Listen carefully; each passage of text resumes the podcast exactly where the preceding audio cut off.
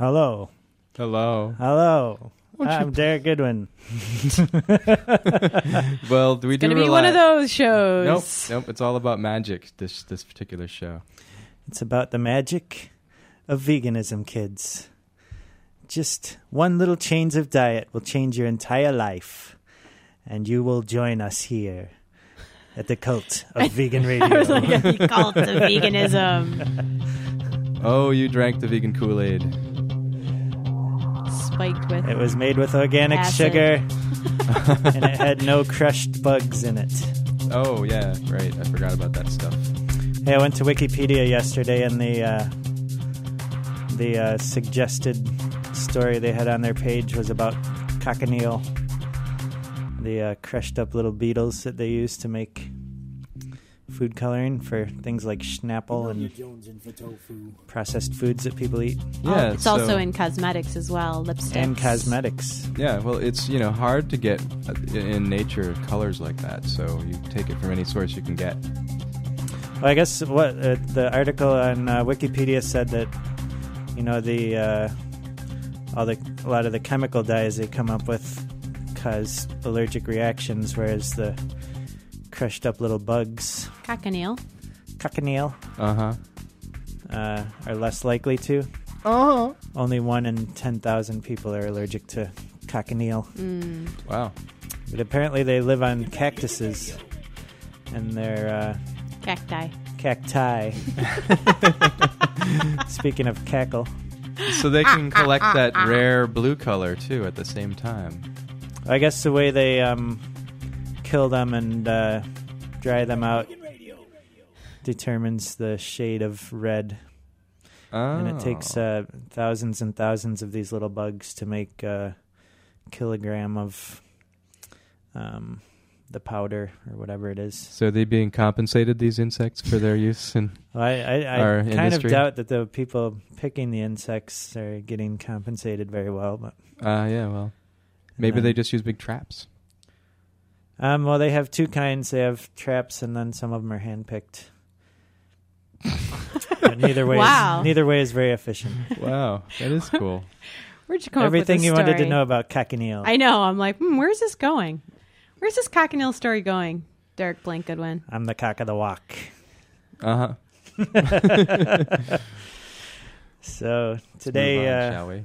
today, we're, today we're going to uh, revisit an interview I did with Karen Davis back in the early uh, 2009s, sometime at the beginning of summer, maybe. Uh huh. And uh, that's going to be fun. Karen Davis. She always she always has a mouthful for us, doesn't she? She's got a lot to say about poultry. She has a lot to say. It's hard to get- hard to get anything in Poultry are- often overlooked, but they are one of the, uh, you know, people don't give as much credence to poultry, but they are definitely the animal that is one of the most abused and also one of the, you know, I think thousands and thousands times billions of chickens are killed every year, you know. Yeah, well, you know, we had that story, if, you know, on the uh, Google News about uh, all the uh, chickens or the chicks that were are ground up. Apparently, Mm. Oh yeah, the they had some kind of video that had been posted. Yeah, well, the male virally. chicks, the male chicks uh, at the hatchery are not useful for the laying hens. right? Since they don't lay eggs. they don't lay eggs, so they get discarded because they're not good to grow for meat either. Hmm. So they get So killed at birth either by Ground up being alive ground up. or Suffocated. suffocated. Wow, you guys know.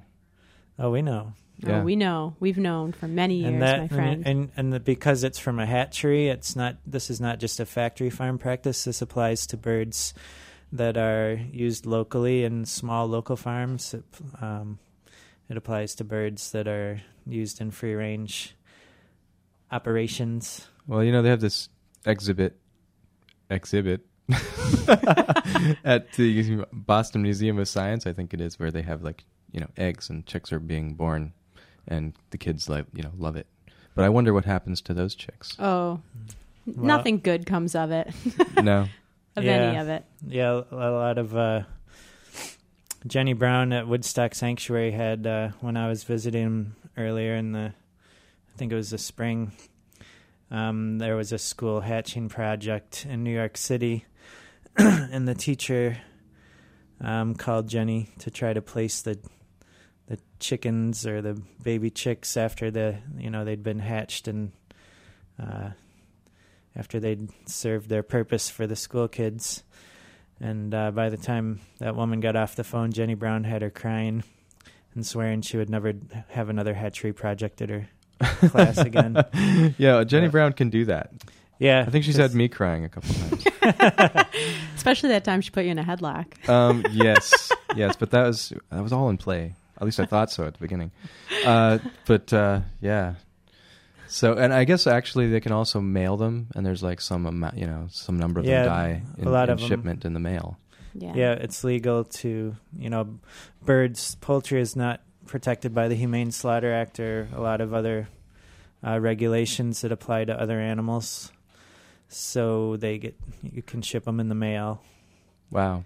And there's always, you know, with all, all farm animal agriculture, there's acceptable losses in transportation, whether it's from the hatchery through the mail to uh, some school or if some uh, local farm, or Well, whether it's Doesn't it seem weird? I mean, it doesn't, with the potential of bird avian bird flu like starting to be something serious, you know, do they really want well, you know, with the avian the bird mail? flu, what the you know the what the propaganda from the government is is that you know, which is driven by corporations, is that uh, the the flu is spread by small farms, and that the Right. factory farms are the safe place because they don't allow birds from outside to come in and stuff Right. like- Yeah. maybe they figured out a way to keep them from inhaling or something. yeah.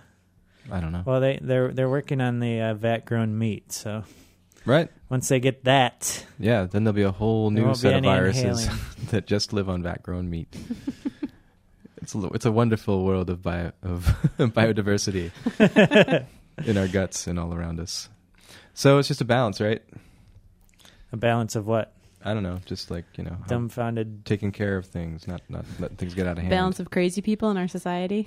Um, yeah, well, there is that, there is that, you know, of which we of are idiots in three. I think yes. Well, there's that too. Don't Fruits, even nuts, need and to say it. flakes. No, uh, right. Okay. So we're gonna hear that interview or what? There's an interview. No, that's later. Oh, I'll see. Oh. Scott's got news. Oh, right. Scott has news? That's right. It's time for the news. Okay. This insert theme here. Uh, yeah, actually, I forgot um, my kazoo. did you know? Do you know? You know what sleep is for?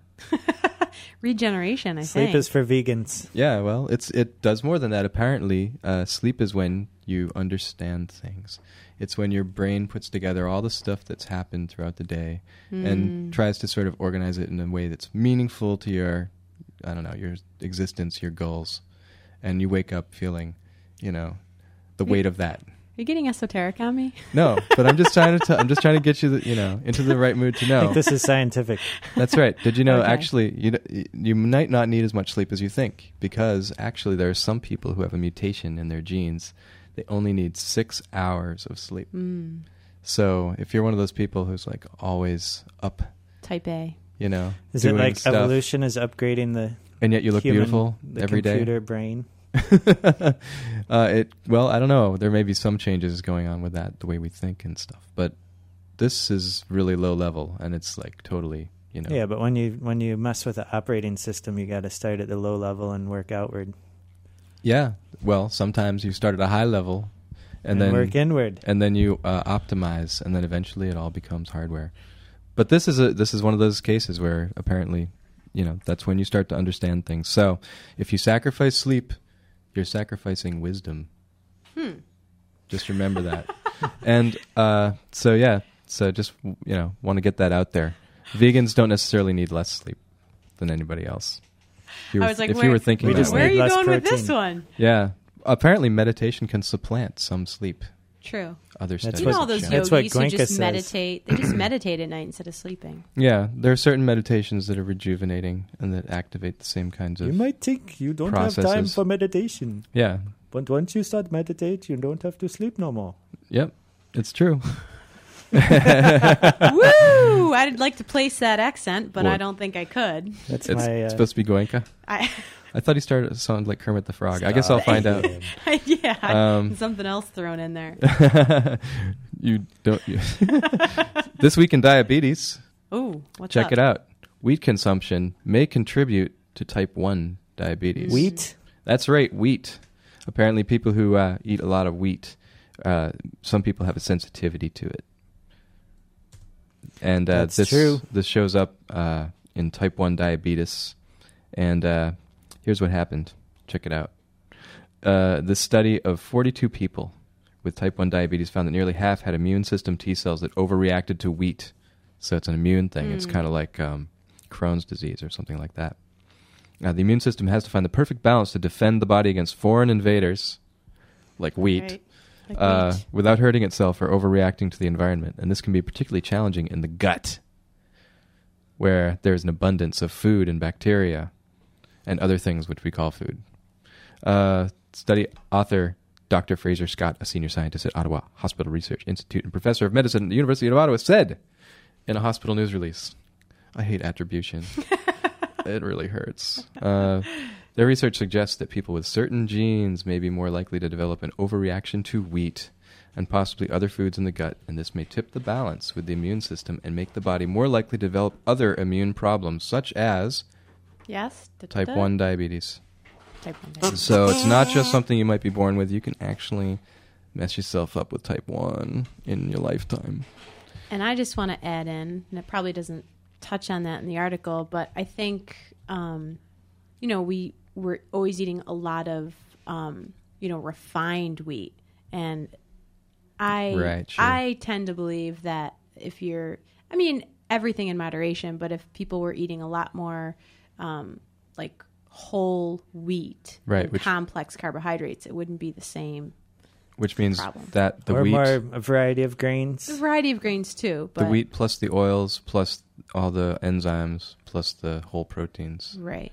and all the fiber. Sprout. Well, the but yeah, eating wheatgrass is good. Yeah, actually, my uh, I bet if those forty-two people all had a shot of wheatgrass every morning, they would be zooming. well, my landlord is sprouting wheatgrass, and it's my job to water it over the weekend. so don't let me forget.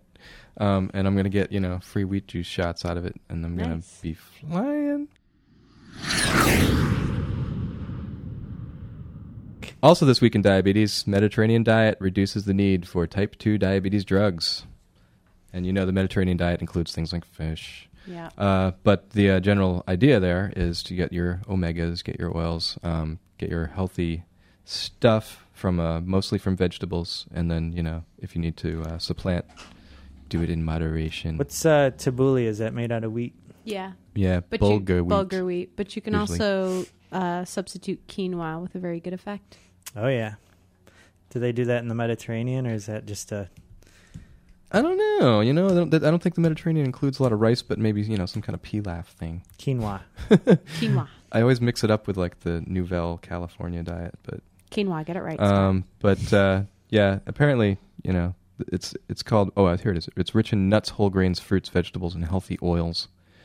So it's really uh, its emphasis is really on these oils, which is kind of good in a way. A lot of energy Flax in those oil. oils Important. as well. Um, and it it lowers blood sugar and um, and apparently 44% of the people who uh, went on this like diet study uh, required the blood sugar lowering medicines known as anti-hyperglycemic anti-hyperglycemic drugs. There we go. Compared to 70% who followed a standard low-fat diet recommended by cardiologists. So Mediterranean style diet turns out to be a pretty good thing. It's very low carbohydrate. Is it? It is, which means, you know, where's your energy going to come from? Fat. Probably from these fats and oils, which is kind of cool. So they just get distributed around the body through your pipes. It's interesting. I didn't know that met- the Mediterranean diet was low carbohydrate. Yeah. now you know. And now we know. That's right. Well, chickpea chickpea flour is what they make the uh, falafels with, Mm-hmm. and they have the chickpeas and hummus. Oh yeah, those are great. Those are uh, fatty, proteiny things, I guess. Chickpeas. You Yeah, adding wise to everything, Derek? I was just raving yesterday about chickpeas. I must have more. because they are. They're good. They're really go- packed with lots of good stuff. So hummus every day. uh, see, hard times in California. What's next, going on? That's the next topic. We have two stories: ammonia leak at a California meat plant, and meat plant cited for cow handling problems. So as uh, as the state is is running out of money, uh, you know things are becoming lax, perhaps regulation. But some of these things are apparent. Well, these stories wouldn't be here if they weren't doing any regulation. So things are getting caught. Uh, of course, an ammonia leak hard to hide. Uh, officials say at least two dozen people have been injured by an ammonia leak at a meat processing plant in South San Francisco. Fire officials say the leak was reported early Friday, so it's last week. 16 people were treated at the scene, and eight others were taken to hospitals for observation after being exposed to anhydrous ammonia. Not the kind you want to be exposed to. Used as a refrigerant at the facility. Yep. So they're looking for, at the cause of the leak, so this sort of thing happens. I thought it the was cause like the, is karma. the waste. I thought the waste buildup was like Oh, they were yes. getting ammonia off of that. I was like, wow, that's yeah. Very well, that's intense. that's one of the at factory farms. There's the ammonia smell in the air. Yeah, do they make the cows go to the bathroom before they put them on the trucks? Just to make sure that their bladders are empty of ammonia? Um, I think they. Uh, I'm sure that they they well, they they don't give them water and food for yeah, probably when, a day before or when they're on the trucks. Probably. Definitely when they're on the trucks, but I bet Yeah. also before. It's called smithing, named after Gerald Smith, who came up with the practice. Mm. No, I'm just kidding. I don't know. uh, I'm like, hmm. so, as for the cow handling problems, and this isn't the same place, this is in Fresno, California.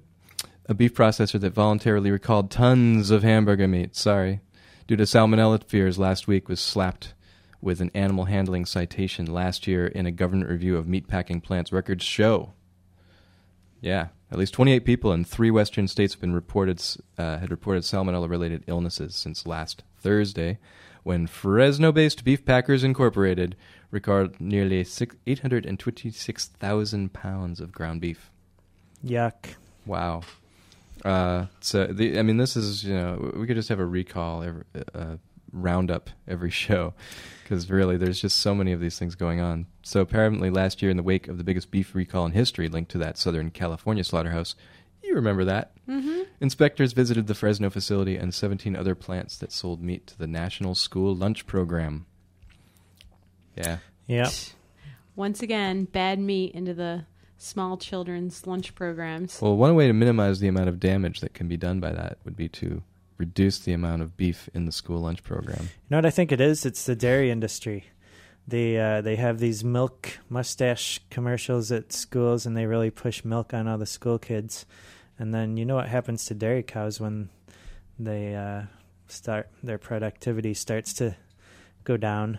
Wayne. They become made into ground beef, No way. and then they go back to the school. So, wow. That's that's pretty heavy. Vicious cycle. So it's like a big it's like kind of a work camp program where you then become the food. If you're a cow, which you're not. Well, they're just like processing entire cows through s- small school children. Yeah, well that's kind of like similar to whey. I think like whey has to pass through the gut to become like biodegradable or something. So Hmm. there's a lot of whey added to stuff and they and they push it on like bodybuilders in order to yeah, there's create this, bodybuilders. this mass. So yeah, one thing that I don't think the bodybuilders, pr- do produce and we should be very aware of is is a lot of waste because they take in a lot of stuff. So just remember that next time you meet a bodybuilder, just ask him if he's washed his hands, okay? Unless it's Robert Cheeke. That's right. In which case you know he's fresh He's from the shower. eating Vega. yeah, that's right. And he's wearing clothes that, you know, I don't know, he's probably going to sell them the next day. Man, I was I wearing that. sh- He's I, having a I was wearing a clearance right now, shirt right? shirt I got from Robert Cheeke the other day, and it was. Uh, If you take a picture and put it on, he'll give you a free package in the mail. He said. I don't know if I want Robert Cheeke's package, but this shirt said um, "vegan fitness team," but it was like off centered, and I think it was one of the shirts he gave me for free last year at the uh, Boston Food Fest. So tell me, what do you think about Buffalo? Buffalo? Yeah. well, I don't know. What Ani do you- DiFranco and Ani Pio both came from Buffalo.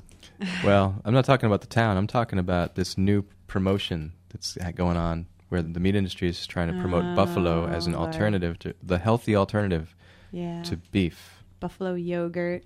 They're trying Really? to sell that Buffalo too. yogurt. Yep. Oh my god. Mm-hmm. So, yeah, uh, this could be an up and coming thing like ostrich. Oh no. People go to great lengths to exploit new animals. Yeah, well, I guess you know it's they. The thing is that they have the infrastructure, and it works very well for other ruminant animals like the buffalo. They feed them a little differently. I think they eat more alfalfa Mm. and things, but uh, but yeah, they're like apparently you know it's, a, it's sort of a high end thing, and you know anybody who's anybody, any of those dudes you see who smoke cigars on TV, probably has had buffalo, and you should too. Oh my God, Scott, are you okay? Yeah, yeah. Scott, wake up! You know what Sorry. I say, Scott? What? Buck Fuffalo. Yeah. Oh my God. I don't get it. Oh, I think you do, Trebek. I think you do indeed. Well, thanks for joining us. Buckfutter! That was a good one, wasn't it? if you're five, That was a Buck great. Futta. That was a great spoonerism. And then, but here, check this out. Also, in the world of meat, if you're looking for a good evening class and you live in London, check it out. Why not try butchery? oh my God, That's right. You know, I mean, why, why, looking for an evening class. why go in for an art class or you know a real estate thing when you can go and check out uh, beekeeping or growing vegetables and the fastest growing one, do-it-yourself butchery. Oh my God. which I think probably, I think probably a lot of unhappy husbands are probably go- and wives are going to this thing thinking eh, maybe. Um, maybe what? I don't know. I think maybe Nigel might just um, inconveniently expire. um, you know what I'm saying?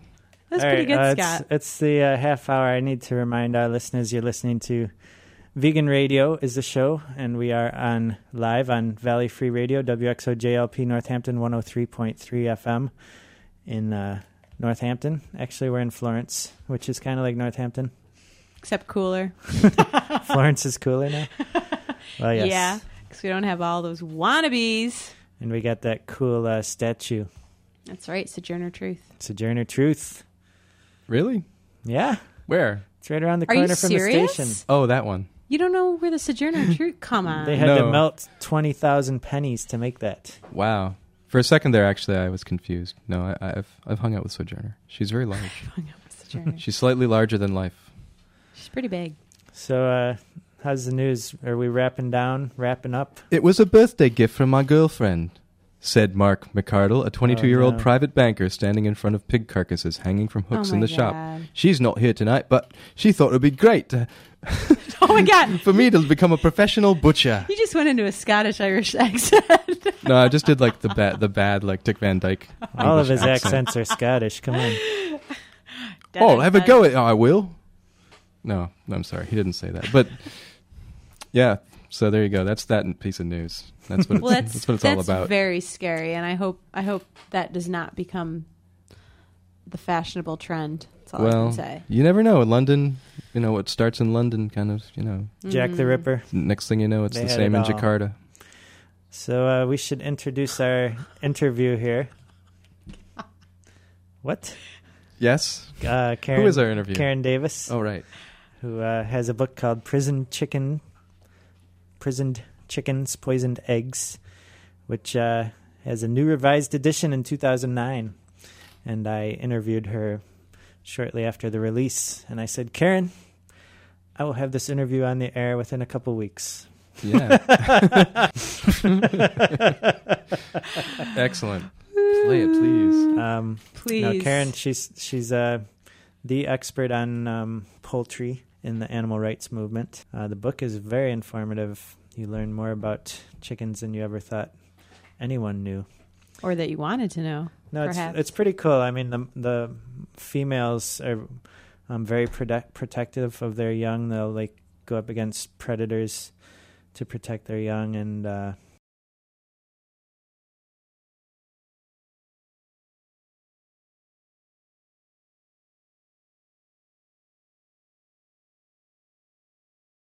uh, be treated with respect.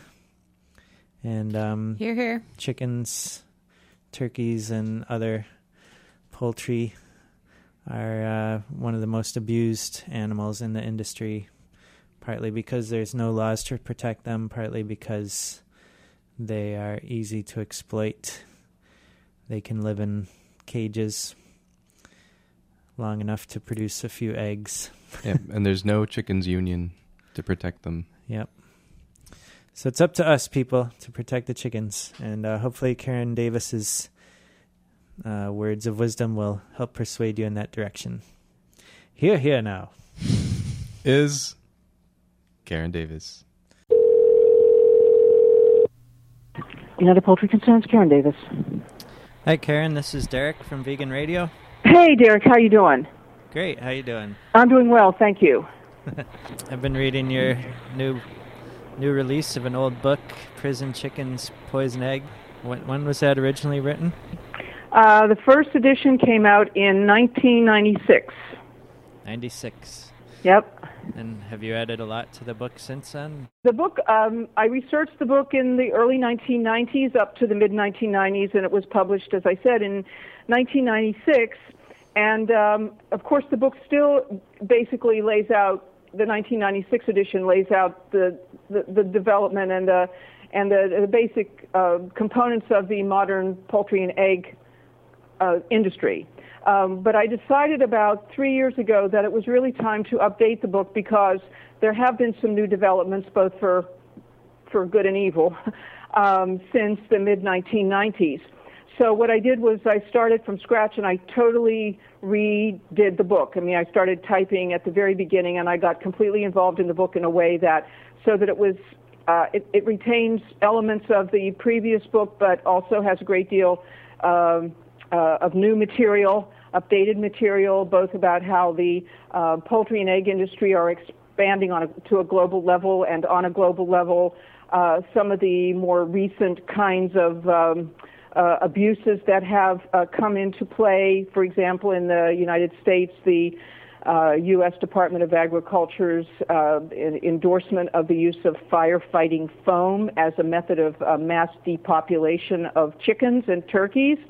Um, and also some of the more positive things that have been happening since the mid 1990s, which uh, um, is a, a much greater attention on the part of the animal advocacy movement and uh, correspondingly uh, on the part of the uh, major mass media to the plight of chickens, particularly hens who are in uh, uh, intensively uh, confined cages for the U.S. egg industry, which of course is also a global egg industry.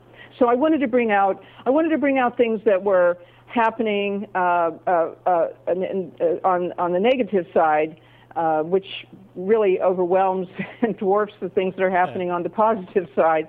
But at the same time, to bring out some of the things that have happened, uh, for example, um, our big campaign in the 1990s was to uh, educate the the public and the news media about a practice that virtually nobody had ever heard of until we launched our campaign against the uh, practice known as forced molting, of hens uh, by the U.S. egg industry, where hens are deprived of all food for as long as two and even three full weeks to manipulate the economics of egg production. And you know, we we focused on this this issue very intensely. We petitioned the Food and Drug Administration. We corresponded with the um, uh, uh, U.S. Department of Agriculture.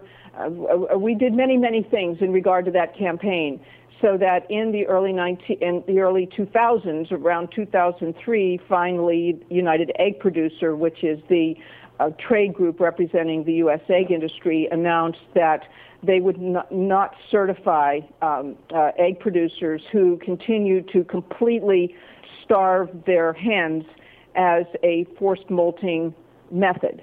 They still use forced molting, but the, uh, if the hens are going to be uh, uh, uh, used by producers who belong to United Egg Producers, then they must feed them some kind of a, of a, a nutrient deficient, but still some kind of a diet.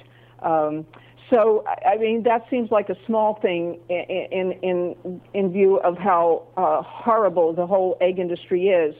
But my view is that our campaign to make people aware of the fact that in addition to being debeaked and being stuffed into little wire cages and filthy, polluted, eye burning, throat burning buildings, these birds were also being deliberately starved for two and three weeks for purely economic purposes. And the fact that we got uh, a huge front page article in the Washington Post called Cracks in the Egg Industry. Um, I mean, that was the first time that there, there, you know, that the practice of force molting had ever really been been been looked at uh, in a major way, and it was on the uh, front page of the Sunday edition of the Washington Post.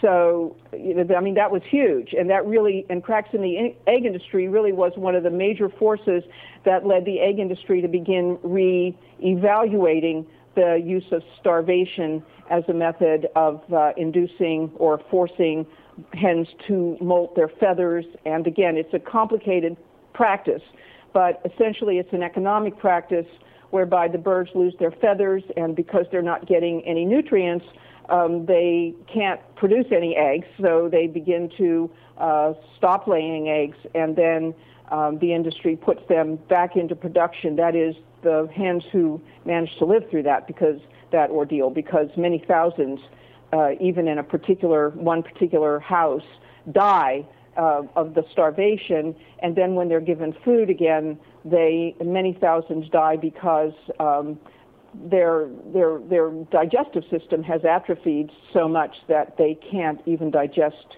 food. So it's a really vicious wow. practice. Yeah.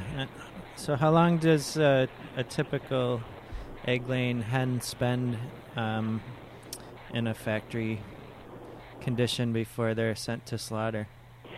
Well, first of all, um, hens are kept in cages their entire lives. Um, it, it, it, used to be that the hens, as they were when they were still babies and they were becoming mature, like to about five and a half to six months old, when they would start actually laying eggs as a as a young but mature hen, they used to be kept on what they call floor systems, where the hens would be very crowded, but they would be they would not be caged.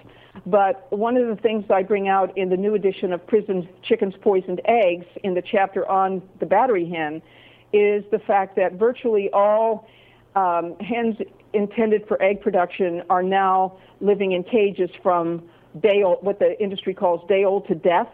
Um, they are born in extremely crowded mega hatcheries in drawers, and they go in the hatchery to what's called a servicing area or servicing room where they are very painfully debeaked, what the industry now likes to call beak trimming and um, they are shipped then to the what they call the pullet, P-U-L-L-E-T, the pullet, the very young chickens. The term they use is pullet. The pullet houses or the grower house, the growing houses, um, where they will live to about five and a half weeks of age. And in the pullet houses, they're caged. They're in uh, pullet cages. So the hens never, basically, unless they are rescued and come to a sanctuary, hens used for the egg, that it would be about 99% of hens used for egg production in the U.S. and throughout the world never touch ground. They're always in cages for their entire lives, and they never get to take a step in their entire lives. And um, I, I always want to bring out to people, it's yeah, they cannot spread their wings, uh, which is horrible because they have wings to spread and to use for various purposes like perching. But to think that a bird, a creature with legs, never gets to take a single step in her entire life, and then add to that the fact that she is uh, standing on extremely uncomfortable wire mesh for her entire life.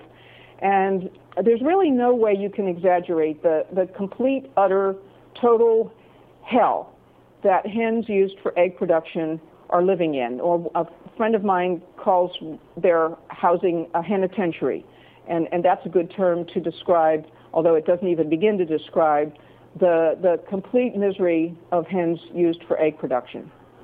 Yeah, more like a concentration camp or something. Well, it is a concentration camp because the hens are, they're totally crowded, they're totally concentrated, they're treated with con- complete contempt, and they cannot ex- escape except through death. And to me, that is what defines a concentration camp. So yeah, and a lot of people, not only animal rights activists, but even people outside our uh, community, outside our movement, have used that term because it does correctly describe the conditions under which the majority of hens used for egg production are living, and the chick and meat production, and also turkeys. So, and and ducks as well. They really are in um, in in concentration camps.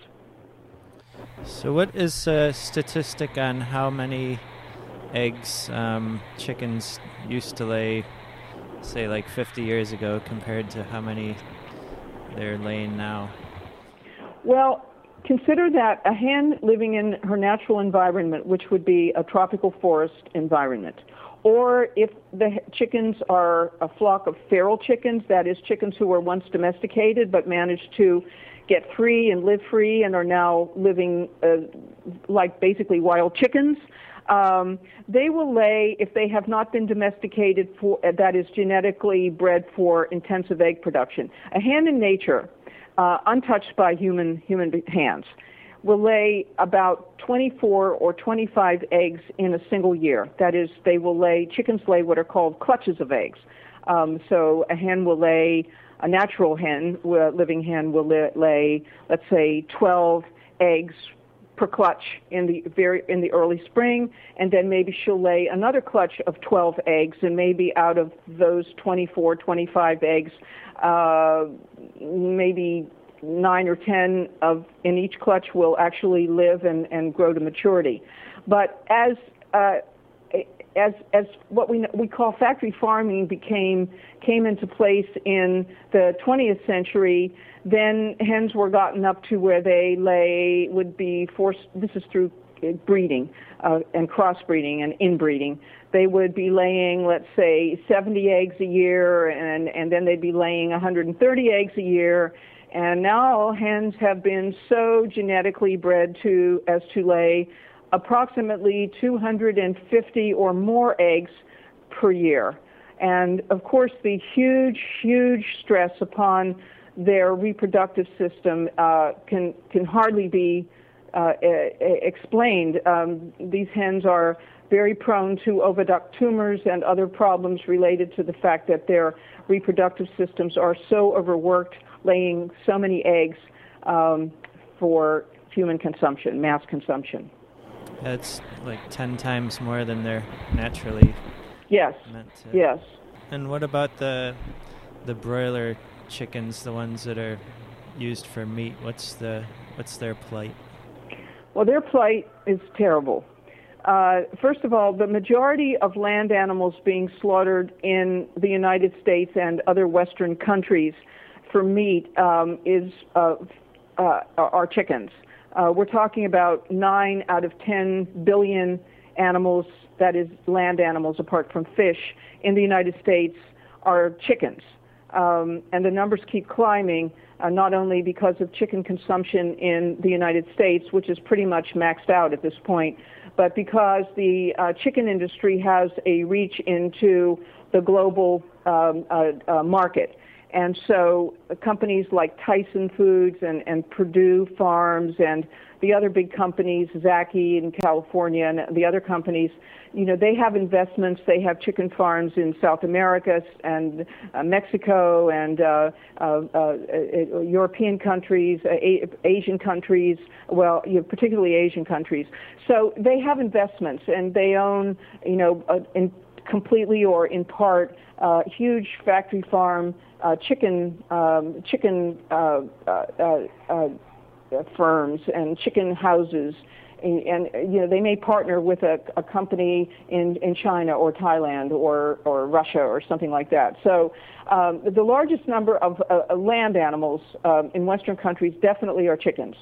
So the, there's something like 45 billion chickens being slaughtered for food each year in the, the world, and that only refers to the number of com- com- countries who actually provide statistics for the number of chickens that they uh, they actually uh, monitor. Uh, so so many many millions, hundreds of millions of chickens aren't even aren't even included in these these these vast astronomical figures. So um, chickens who are raised for meat are not living in little wire cages. Um, the poultry industry, in various parts of the world, including here in our own USA, um, have tried and continue to try to find ways to raise chickens for meat. That is, the baby chickens known as broiler chickens who are slaughtered at six weeks old in multiple tier cages but they've had various problems, um, economic, of course, uh, uh, with doing that, um, economic related to the birds, uh, the birds' uh, own uh, physiology and so on. So to this day, the majority, virtually all chickens who are raised for meat are raised on uh, in like five, six hundred foot long buildings. Um, these buildings uh, they start out when they put baby chicks down. That is, after they've had a huge total clean out, which they only do every three years or so. Um, that, then let's say they totally clean out the whole house, 500 foot, 600 foot long house, and they uh, put down bedding or what's called litter, L-I-T-T-E-R, which is um, uh, uh, wood shavings or sawdust, and then they'll put the fresh, fresh back batch of about 30,000 or more chicken, baby chicks in that house, well then, let's say throughout the year, several batches of 30,000 chickens are, are raised to huge weights, approximately six, five, five to six pounds in six weeks or six and a half weeks, so that, um, it, not surprisingly, after a couple of group flocks of chickens of those huge sizes have lived on the, the wood shavings bedding, uh, by that time the bedding is mainly excrement, and yet those houses are not cleaned out except every couple of years, what the poultry industry calls a total crust out. Um, so the birds are living in total filth. It's, it's an amount of filth that you can't even begin to explain uh, to anybody. There are uh, disease microbes uh, by the trillions, bacteria, viruses, funguses, molds, uh, parasites, uh, you name it, living in this, this bedding, which is now mainly excrement. Th- these organisms live on the bodies of the birds, they're in the water pipes, they're in the walls. Um, there's no way, as the industry itself explains in its own industry literature, you cannot keep the, you cannot clean these houses. It's not only, only that you can't keep them clean, you cannot clean them out thoroughly because the houses, which are mainly excrement by the time they clean them out, um, and and then uh, all of the pathogens, the disease organisms that thrive in these kinds of environments, as I said, in the water pipes, the walls, you name it. Um, but then also the excrement, because it accumulates and accumulates and accumulates um, as it's being decomposed by bacteria, um, it be, turns into ammonia fumes. So then the birds are living in uh, toxic ammonia fumes, and it really is a total toxic waste environment. They're walking on excrement um, excrement gets into the feed actually in preparation in the feed preparation at the rendering companies. Um, they're breathing excrement in the form of toxic uh, uh, waste, the ammonia fumes I described, and, and other gases that uh, derive from decomposing uh, uh, excrement when it's accumulating in such huge amounts in an enclosed house.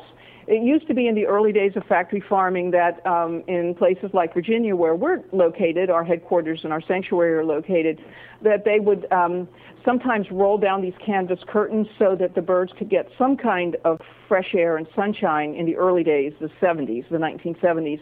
But now the birds are almost always completely closed up. If you see the chicken houses down here in Virginia or up a little farther in Maryland or Delaware, you'll see all these houses that, if you don't know what you're looking at, you would have no idea that there were th- thousands and thousands of baby birds living in these houses, growing to these monstrous sizes at six weeks of age. But the houses are in completely closed up. They they call them tunnel tunnel ventilation houses. Um, and the whole idea is to keep the birds basically living in the dark only with just enough artificial light to find their food and find the little nipple drinkers, plastic nipple drinkers, where they get one drop of water at a time, and just to turn into a pile of meat is the purpose. And I, I really try to help people to understand what it's like for these birds who come from a, a, tropical forest environment who are very active all day, who are intended to be running around, finding food and caring for their young and uh, jumping up in branches and all of that, to be living in these filthy, polluted houses with bodies that are just so stressed out with every kind of disease you could possibly imagine, uh, unable to walk, in extreme pain because when the body of the bird grows so fast in such a short amount of time, their very young developing skeletal system cannot keep up. So therefore, virtually all of the chickens who are raised for meat, and the turkeys too, go to slaughter with painful lameness, because, and many of them can't, can't even walk by the time they reach the six-week-old uh, uh, uh, death deadline. Um, so, I mean, their misery is, you cannot describe it. It's it's internal. It's in their bodies, even more than the hens used for egg production, who's you know who are cursed by living in inside bars, inside walls, inside bars. These birds who are used for meat production are uh, their bodies are just um, have been uh, put through through every form of torture just to be so that these birds will become a big pile of breast muscle tissue. Um, that's the whole purpose of these birds. So that when you see advertisements on television like for KFC or any of these these chain restaurants, uh, you'll see uh, uh, them uh, advertising some type of sizzling, broiling uh, thing that looks like what used what filet mignon used to look like, and that and this is a big, huge piece of breast muscle from these these chickens. Um, and, and, and the suffering that is in that breast muscle, of course, most people can't even begin to imagine. They cannot imagine. We, even uh, those of us who study this issue and write about this, this issue and who have taken these types of birds into our sanctuaries, even we cannot imagine what these birds feel like having these horrible things done to their bodies against their will, while meanwhile they themselves uh, and their, who they are intrinsically, uh, their, their own personal species identity is locked up inside this, this body that has been so tormented and so deformed, just so people can, can, can eat them. So when you rescue these, uh, the broiler chickens and have them on your farm, I, I was at Farm Sanctuary after they had rescued a bunch of them from, I think it was a flood in Iowa or maybe even Katrina and they the birds were just gigantic. Uh, they looked they looked almost like turkeys because they had lived beyond the, the six weeks that they normally would have. What are some of the problems and what how how long do they live if they're a lot if they're not killed at six weeks? Uh, uh, if they have if these what the industry calls broiler chickens, that is chickens who are bred and raised and slaughtered specifically for meat for chicken, what people think of as chicken and buy at the store as chicken. Uh, if these birds manage to escape um, and, uh, and, and, and, come to a sanctuary or some kind of a caring home environment, uh, they they may live. The longest the longest I've ever had a chicken from the broiler industry live was four years. That was a really long time. Um, they can come to your sanctuary like our sanctuary and um, seem to be doing pretty well. Again, they're huge. They're weighing like six, seven pounds, and they quickly can get up to 10 pounds. Um, whereas a chicken of six weeks of age would normally barely weigh a pound, just so people understand what it means to take a, a bird who would barely weigh a pound at six weeks of age being forced to gain uh, a pound a week so that they're about six pounds by the time they, they go to slaughter at six weeks old. So the, the, the burden upon their, in, their internal organs, upon their skeletal system is just unimaginable. And, it, and, and the result of that is that they can come to your sanctuary and they, they seem to be doing pretty well, and then suddenly they'll have a massive congestive heart attack. They'll just go into congestive heart failure. Um, they'll go into spasms and they'll, they'll, they'll, they'll die. Um, or they become uh, if they're not already lame, they can quit, and they don't have a heart attack first, they can become quickly very lame, where they can barely walk or they can't walk at all. Um, they can. They also their immune systems are just a chicken's immune system is not designed to cope with all of the stresses that they have imposed upon them. Again, these birds have come from a polluted environment. They've been mis- very mistreated by human beings uh, handling them. Um, they, have been they have been given all kinds of drugs and antibiotics and things. So I mean, they come to a sanctuary with virtually everything against them already. They've they've endured everything and more. So their immune systems are, are, are very weakened by having to cope with so mu- so much. So and their respiratory systems are very weak. Um, as I explained in Prisoned Chickens Poisoned Eggs, uh, uh, chickens have a different uh, type of respiratory system than human beings do. Um, they have what are called uh, lungs, but also a lung, but also air sacs, sac, sacs, uh, breathing apparatus throughout their bodies, and they they also their diaphragm doesn't expand the same way that uh, a human being's does. So they're not designed for the kind of conditions they're they're forced to live in. And then, as I said, they have all these genetic things done to them. So even if they get to a sanctuary, their ability to really recover and uh, be able to live uh, and, and for any length of time is very, very um, uh, compromised by what they've already gone through and what has been genetically done to them. For example, you can put them, even if you get them as chicks, um, let's say somebody goes into one of these broiler chicken houses and grabs out a chicken or two who's still a chick, still a little fuzzy chick, uh, and brings them to the, to the sanctuary uh, they will show normal characteristics of chickens. Uh, they'll run around uh, they, as much as they can. They will uh, they'll you know, peep and uh, as chicks and and they'll show an interest in you know all kinds of different things that are going on and they like spaghetti and they will eat grass and all of that. But as they get older, then because of the genetics, their their breast muscle will just start to become really really huge and this will happen around, you know, five months old or even sooner. And, and there doesn't seem to be very much that can be done about that. Uh, even the best environment and the best diet uh, still can, um, can help them to live a little longer and a little better life. But uh, you're really up against something that's been done to them genetically that it's very difficult to, um, to, to overcome.